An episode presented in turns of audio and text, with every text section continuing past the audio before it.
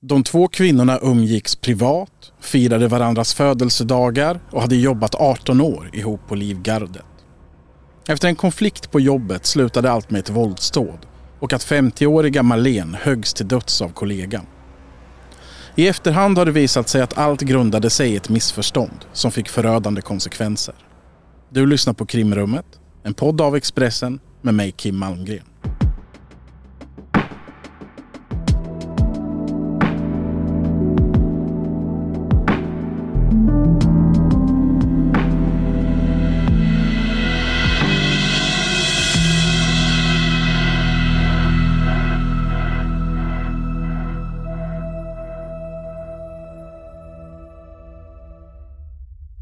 Klockan är sju på morgonen, torsdagen den 7 april. Den 50-åriga trebarnsmamman Malen lämnar bostaden i Upplandsbro. Hon är på väg till jobbet. På väg till bilen möter hon oväntat en av sina arbetskamrater. En kvinna som hon har jobbat ihop med länge. Kvinnan är uppjagad och börjar ställa frågor. Malen svarar att hon har bråttom och fortsätter gå mot bilen. Kvinnan följer efter och drar fram en hammare ur byxlinningen. Utan förvarning delar hon ut ett slag som träffar Marlene i huvudet. Marlene faller till marken. Hon försöker skydda sig men är försvarslös när kvinnan drar fram en kniv och fortsätter attackera. Marlene blir dödligt skadad. Hon ligger kvar på marken när angriparen halvspringer tillbaka till sin bil. Marlens liv går inte att rädda. Dådet i Upplandsbro sticker ut på många sätt. Dels är det väldigt ovanligt att en kvinna mördar en annan kvinna på det här sättet. Dels är de två kvinnorna vänner och arbetskamrater sedan många år tillbaka. Slutligen verkar allting, hela motivet bakom dådet, handla om en missuppfattning.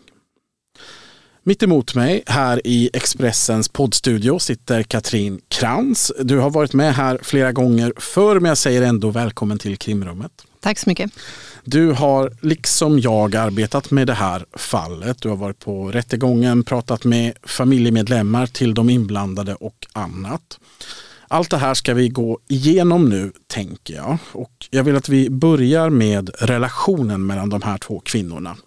De är arbetskamrater och det har de varit under många års tid. Ja, de har ju jobbat då inom Försvarsmakten, inom en del av ett företag som eh, ja, säljer tjänster till Försvarsmakten kan man säga. Och det har de gjort i 18 års tid, så under den tiden har de varit nära kollegor och också blivit ja, vänner. Och umgåtts eh, ibland utanför jobbet. Haft eh, ja, mycket med varandra att göra. Och det fanns fram tills ganska kort tid före det här hände så, så fanns det ingenting som tydde på att det var något konstigt mellan dem. Och tvärtom så är det så att de hade liksom väldigt gott att säga om varandra. Och, ja. Jobbat nära varandra under, under många års tid? Ja, det har de gjort. Nu på Storytel. Första delen i en ny spänningsserie en liten flicka hittas ensam i en lägenhet. Hennes mamma är spårlöst försvunnen. Flickans pappa misstänks för brottet men släpps fri trots att allt tyder på att han är skyldig. Olivia Oldenheim på åklagarkammaren vägrar acceptera det och kommer farligt nära gränsen för vad hon i lagens namn tillåts göra. Lyssna på När allt är över av Charlotte Al-Khalili på Storytel.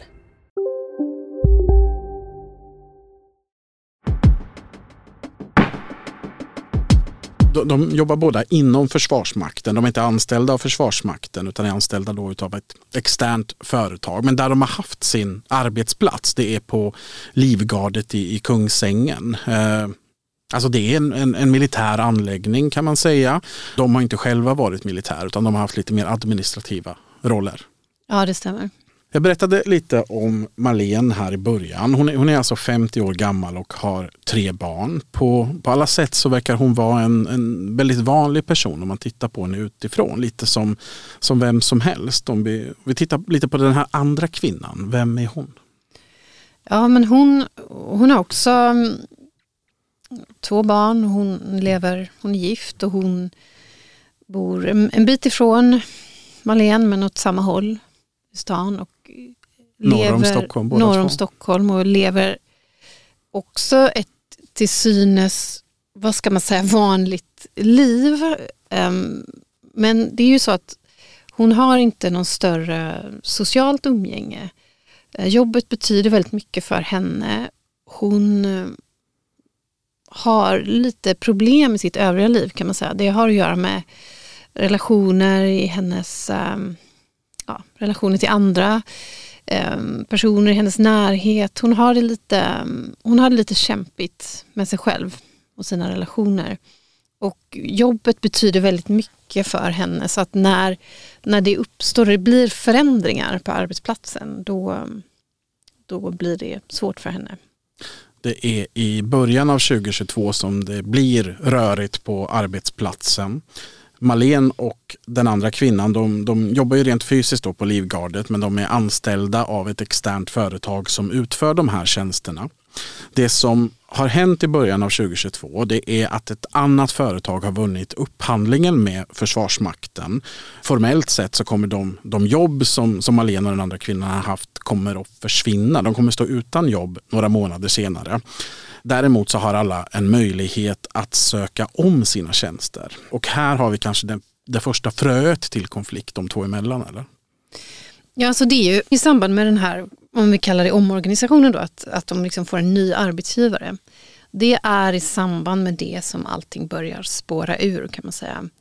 Eh, den här kvinnan börjar snart förstå att hon kommer kanske inte få den här tillbaka sin, sin tjänst. Och det har att göra med flera olika saker.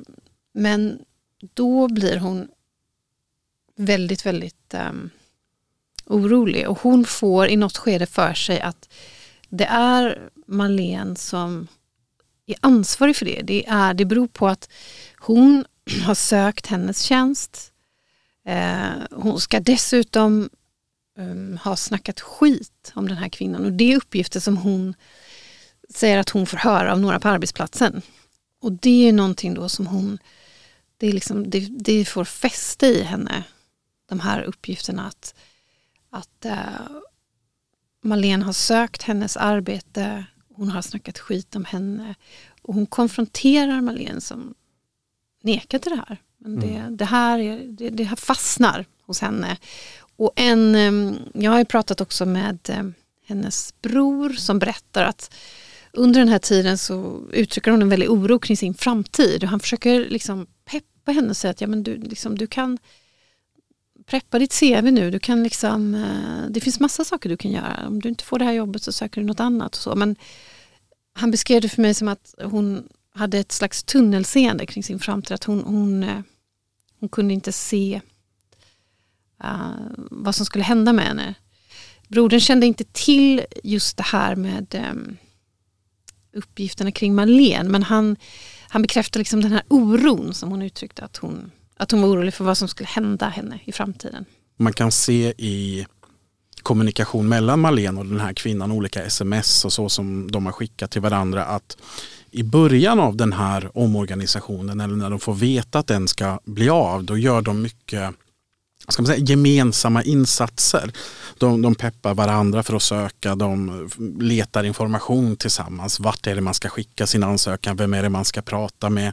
Har du legat på den här chefen för att få svar?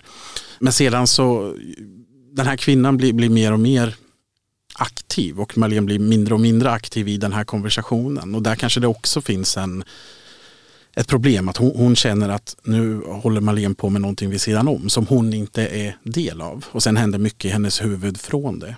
Om vi har gått igenom två delar här som kanske är fröet då till den här konflikten. Det är då den, dels det här med att kvinnan får för sig att Malena har sökt hennes jobb, vilket hon inte har gjort. Och också den här delen med att eh, det pratas på, på arbetsplatsen, eller hon får höra på arbetsplatsen om att Malena ska ha deltagit i något, inom citationstecken, då, skitsnack om henne. Så finns det ytterligare en del och det är att under en utlandsresa så ska den här kvinnan ha haft en affär med någon annan än sin make. Det här har maken fått veta och kvinnan beskyller Marlene för att vara den som har berättat det för honom. Det är väl egentligen de tre delarna som så småningom ska bli någon sorts motivbild till det som händer om man, man får tro kvinnan själv. Ja, det är ju detta som hon själv berättar. Att hon, det är därför som hon, hon blir arg. Hon eh, bestämmer sig för att, och göra det som hon gör sen. Och det är, liksom, det är bakgrunden till det. Sen händer det lite andra saker på arbetsplatsen också. Där hon anser sig ha blivit utsatt för sexuella trakasserier och, och hon har det också stökigt i sitt privatliv. Så att det är liksom det är en massa olika saker som sammanfaller. Men någonting i det här med relationen till Marlene är det som liksom ligger och liksom hela tiden skaver. Och trots att hon vid upprepade tillfällen och försöker liksom få veta vad det är som har hänt och få liksom nekande svar. Nej men jag, jag, har inte, jag har inte sökt ditt jobb eller det här stämmer inte. Så är det någonting som gör att hon inte hon tror inte på det här. När man tittar på tidslinjen så kan man se att allt det här går ganska snabbt. Om vi går tillbaka till februari i år så fyllde Malene 50. Hon firades både på jobbet och privat av släkt och vänner. Den här kvinnan hon, hon var den som arrangerade firandet på jobbet och hon, hon deltog även på den privata festen. Där det är flera som berättar att det, det stack ut lite för hon hade köpt så väldigt dyra presenter till Malene. Ja men hon ville liksom, ja det stack ut lite grann helt enkelt att hon även om de var vänner så var de ju inte, var inte en av hennes närmsta vänner. Och, och det var väldigt dyra presenter, det var uppgifter om presenter för liksom tusentals kronor. Och, ehm, um... Det var flera personer som reagerade på att hon gav Marlene då väldigt dyra presenter. Samtidigt så fanns det en annan sida där hon, hade, där hon visste att hon kanske inte skulle få ha kvar sitt jobb. Hon hade en, en osäker ekonomisk situation. Från det då i februari så under mars och april så sker det eh, i förhör så berättar flera medarbetare på Livgardet att det, det blir hetska situationer på jobbet. Den här kvinnan hon, hon uppfattas som, som verbalt aggressiv, kanske hotfull mot Marlene. Det finns något exempel där, där medarbetare berättar att hon till och med blir belagd med handfängsel och tillsagd att du får inte komma tillbaka hit. Då har hon fått veta att hon inte kommer få jobba kvar men hon har uppsägningstid som hon då inte får vara på jobbet. Det framgår i utredningen att Marlene under den här tiden har pratat med flera personer om att göra en polisanmälan. Men någon sån blir aldrig av. Nej, det blir inte det. Vi kommer fram till början av april. Då har den här konflikten gått väldigt långt. Kanske inte för Marlene men för den andra kvinnan. Hon berättar lite, hon, hon känner att livet rämnar för henne. Ja men så är det. Hon går, hon går ju då hemma, hon har avslutat sista tiden på arbetet så är hon inte där precis som du säger, utan hon, hon är hemma. Hon beskriver själv hur liksom den här vreden och frustrationen bara växer inom henne. Irritationen, hon, hon kan liksom inte släppa det här. Och hon har ju mycket tid att tänka och fundera och känner sig ju um, liksom åsidosatt, kränkt, ja, en massa olika känslor. Och, och um, det byggs upp den här irritationen inom henne så att um, till slut så är det väl som att det liksom kokar över på något sätt och hon, eh, hon bestämmer sig för att eh, ytterligare en gång då konfrontera Malene. Den här kvinnan hon har varit väldigt talför i förhör, gett sin version av vad som har hänt och hur hon har tänkt kring allting. Det är tack vare de här uppgifterna som vi vet en hel del om vad som skedde i samband med mordet. Och allting börjar den här dagen med att hon vaknar hemma. Det är morgonen den 7 april. Hon kliver upp tidigt, redan vid femtiden. Till maken som hon då bor med så säger hon att hon ska på ett läkarbesök i Enköping. Han reagerar inte på att hon är uppe tidigt eller att hon ska på något läkarbesök. Däremot reagerar han på att hon är glad. De har haft det lite tråkigt och han uppfattar det nästan som att hon är sarkastisk när hon är på så gott humör. Sen så vid sextiden på morgonen så åker hon hemifrån.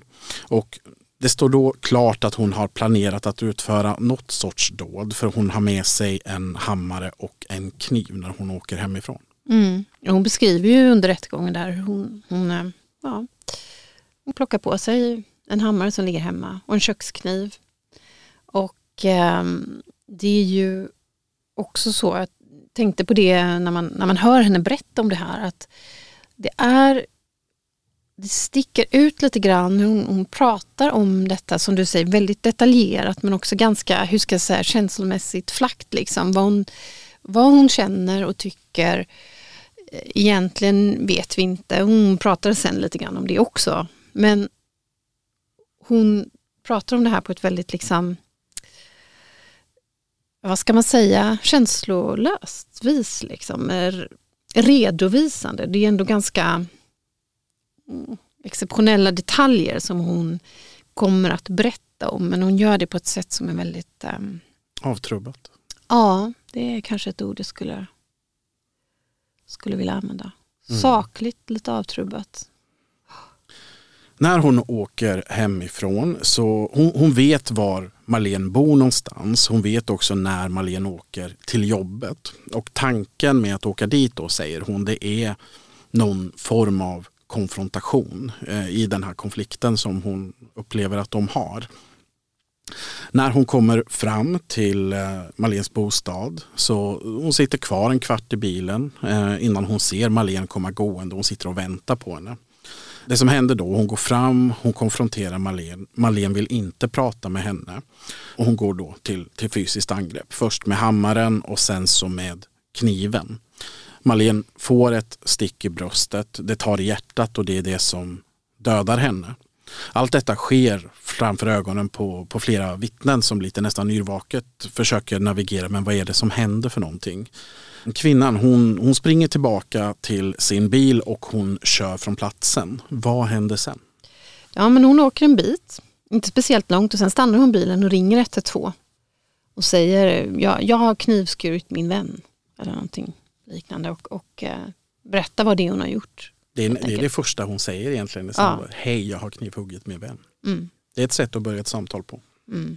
I det här telefonsamtalet så beskriver hon också väldigt tidigt att det handlar om, med hennes ord, då, en, en hämndaktion. Ja, det, finns ju, det, det är ju det här med vad är egentligen hennes intention när hon kommer dit? Jag menar, hon säger själv, jag ville, ville konfrontera i första hand, i andra hand vill jag skrämma och i tredje hand vill jag skada henne så att hon hamnade på sjukhuset. Det är liksom hennes ganska detaljerade liksom redogörelse för vad hon hade för plan och hon säger att planen aldrig var att döda Marlene. Men det här är ju, blir ju väldigt ifrågasatt och det man slår ju fast i domen också att ja, men det, det, är helt, det är helt orimligt att tro på den förklaringen. Att hon plockar på sig en kniv och en hammare, eh, gömmer dem, håller sig gömd, går fram och, och jag menar hennes intention är egentligen bara att skrämma och kanske skada. Så det är ju inte någonting som rätten egentligen riktigt tror på. Men det är ju mm. vad hon själv säger. Och det, det, det ska ju bli viktigt sen Alltså under rättegången så är det ju där den stora avvägningen står egentligen om detta. Hon menar att hon har gjort sig skyldig till grov misshandel. Mm. Men hon blir då åtalad och senare dömd för mord.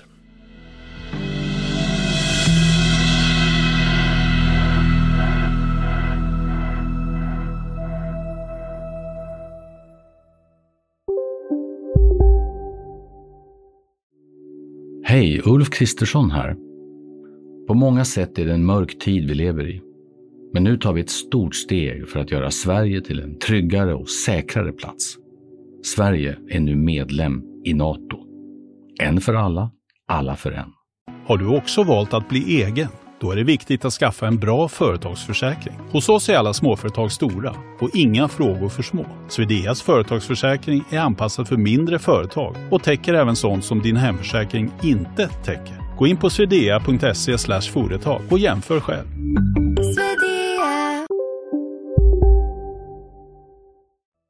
Du som lyssnare har chansen att ta del av ett exklusivt erbjudande. Två månader av Expressen Premium får du nu för bara 19 kronor. För att ta del av det här erbjudandet, gå in på expressen.se krimrummet. Alltså på adressen expressen.se krimrummet finns nu ett exklusivt erbjudande för dig som lyssnar. Två månader av Expressen Premium för bara 19 kronor. Nu fortsätter avsnittet. När hon står där i, i vägrenen och ringer polisen, polisen tar naturligtvis detta på allvar och man är, man är snabbt på plats och kan gripa henne. Hon blir anhållen och häktad och så småningom även åtalad då för mord. Du var där på rättegången. Hur var det? Ja men det, det var ju speciellt just för att det, det var ju såklart Marlenes familj och anhöriga som var fruktansvärt ledsna. Uh, och sen den här, vad ska man säga, väldigt detaljerade redogörelsen för vad som hade hänt. Jag menar, det är ju, nu är det som du säger att hon, ehm, kvinnan erkänner ju inte mord, utan hon erkänner ju att hon har gjort det här. Eh, men att det var, ja, det var inte meningen att, att Malene skulle dö. Men samtidigt så har hon ju, i och med att det finns ingen diskussion om huruvida hon har gjort det eller inte, precis som liksom inga undanflykter på det sättet utan hon redogör för, för det här väldigt brutala händelseförloppet. Så det, det var lite speciellt på det sättet att, eh, att lyssna på det. Det finns ju många eh, rättegångar man sitter och, och liksom den som är misstänkt vill inte liksom alls, vad ska man säga, ja, nekar helt och hållet eller har liksom en massa konstiga förklaringar och undanflykter. Och så var det ju inte i det här fallet utan sen var det en fråga om uppsåtet då såklart men, men ehm, ja, det var, det var speciellt faktiskt. Det är ju en väldigt, det är ju ett väldigt brutalt händelseförlopp. N när du ser henne där i rättssalen, vad, vad är det för bild som möter dig då? Ja, men det är ju en bild av en kvinna, ja, 40-årsåldern, ganska liten skulle jag säga, ingen, ingen stor person. Hon eh, har en kofta, klädd i någon kofta, hon sitter lite, lite hopsjunken skulle jag säga. Och eh, har lite halvlångt hår, lite slingat hår och ser liksom ganska mm, vanlig ut. Ehm, lite trött, sliten och det här lite flacka känsloläget eh, avspeglar sig på något sätt när hon, när hon pratar och så. Jag menar, hon, är, hon pratar hon är ganska detaljerad och tydlig men lite liksom ger intryck av att vara ganska låg ändå. Som inte så många, inga riktiga känslouttryck sådär. Mm. Hon, hon anklagas ju för en väldigt brutal gärning som hon medger att hon har utfört. Hur, hur reagerar hon på att konfronteras med det? Ja men hon, hon berättar ju om det och säger att jo, nej, men jag var, jag var, det var så här jag kände. Jag var, jag var irriterad, jag, jag ville få svar på mina frågor. Jag fick inga, inga svar, jag kände mig liksom undanskuffad. Visade hon några tecken på ånger? Eh, både ja och nej för att det är ju så att hon ber om ursäkt och hon riktar den ursäkten till Malens familj. Hon säger att hon mår fruktansvärt dåligt. Hon säger att hon har mardrömmar. Att hon önskar att hon kunde vrida tillbaka klockan. Eh, att hon kan inte förstå um, hur hon, att hon har gjort det som hon har gjort. Så jag menar, hon uttrycker ju um, en väldigt stark ånger eh, i ord men eh, igen känsloläget om man ska försöka läsa av det så är det väldigt flackt men det är ju liksom också svårt att bedöma riktigt mm. sådär mm vad någon egentligen känner men hon, hon säger att hon, eh, hon ber om ursäkt och hon riktar sig till familjen.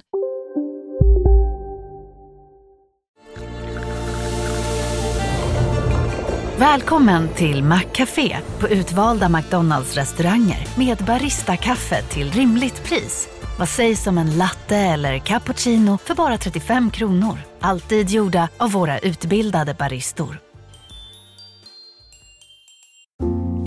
En. Nu kan du teckna livförsäkring hos Trygg-Hansa. Den ger dina nära ersättning som kan användas på det sätt som hjälper bäst. En försäkring för dig och till de som älskar dig. Läs mer och teckna på trygghansa.se. Trygg Hansa. Trygghet för livet.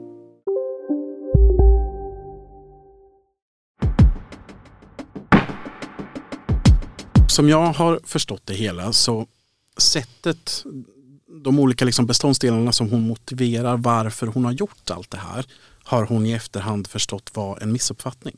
Det är lite speciellt och det framkom ju under rättegången att jag menar, hon får ju hela tiden frågan, men du hade ju liksom du hade ju frågat Malene det här. Hon har ju sagt att inte hon, hon hade sökt eh, ditt jobb och hon hade inte snackat skit om dig och alla de här uppgifterna, det här som gör att hon, hon fastnar i detta. Och då säger han så här att nej, men jag trodde inte på henne. Jag, jag trodde inte på när hon sa att hon inte hade gjort det. Så hon liksom håller fast vid detta.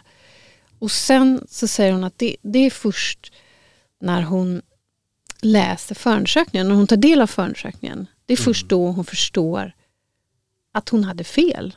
Mm. Det stämde. Det, Malene hade inte sökt hennes jobb.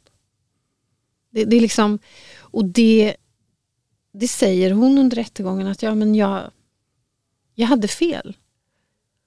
Jag tog, jag tog miste. Jag, det jag tänkte om Malene stämde inte. Mm, och då är det en missuppfattning eller en misstro som har fått förödande konsekvenser.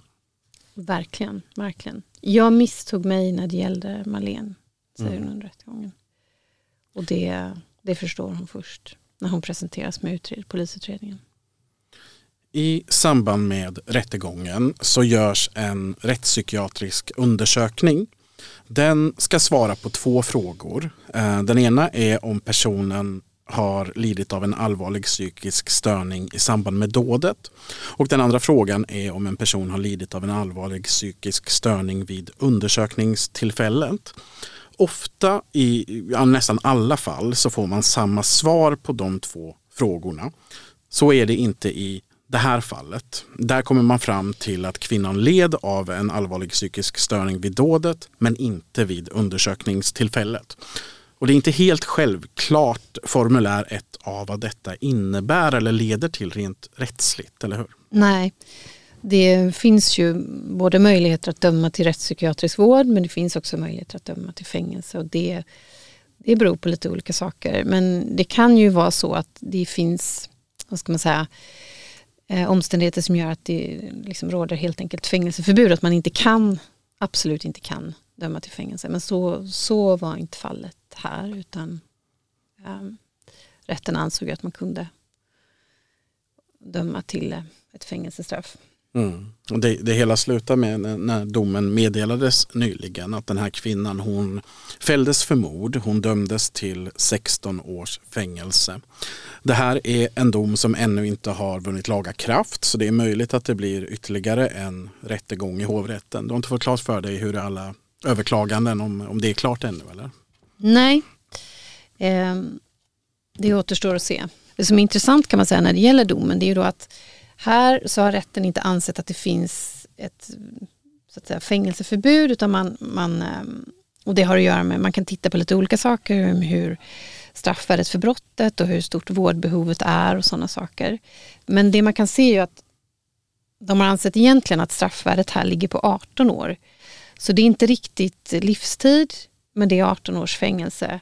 Och sen så får hon då 16 och då kan man ju säga att man har lite grann dragit av två år och tagit hänsyn till just då den här psykiatriska problematiken som hon har, har då, att det här att, att hon har, det har varit så pass um, ja, stökigt kring hennes psykiska hälsa då. Så man har liksom gett henne 16 års fängelse. Då. I slutet kan man säga av förhören under rättegången så kan man säga att hon vänder sig till Mar Marlens familj och säger att eh, jag är jätteledsen över det som hänt och jag förstår inte ännu idag hur jag kunde göra detta mot Marlene. Jag mår dåligt över det och lever med ständiga mardrömmar. Där sätter vi punkt för denna veckas avsnitt av Krimrummet. Katrin Krantz, tack för att du ville vara med. Tack så mycket. Ett nytt avsnitt kommer nästa vecka. Lyssna då.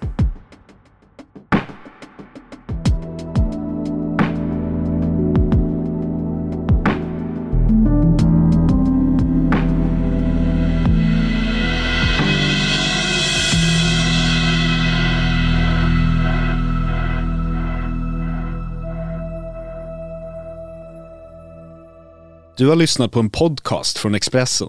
Ansvarig utgivare Klas Granström